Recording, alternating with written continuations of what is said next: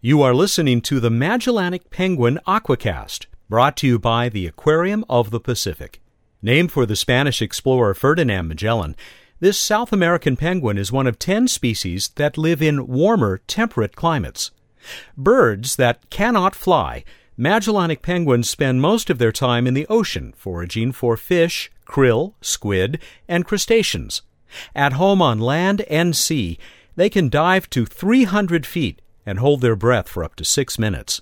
Black and white coloring allows them to blend in with the dark ocean when viewed from above and into the light sky when viewed from below.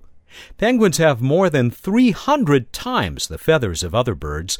These plumes interlock and form a well insulated watertight barrier. On land, the feathers can be tilted like louvers to help dissipate body heat and are shed and replaced in yearly molts. Webbed feet for swimming are tipped with claws that provide agility on land. Breeding in colonies along the coasts of Argentina, Chile, and the Falkland Islands, bonded pairs are often monogamous, recognizing their partners by their distinctive voices and calls.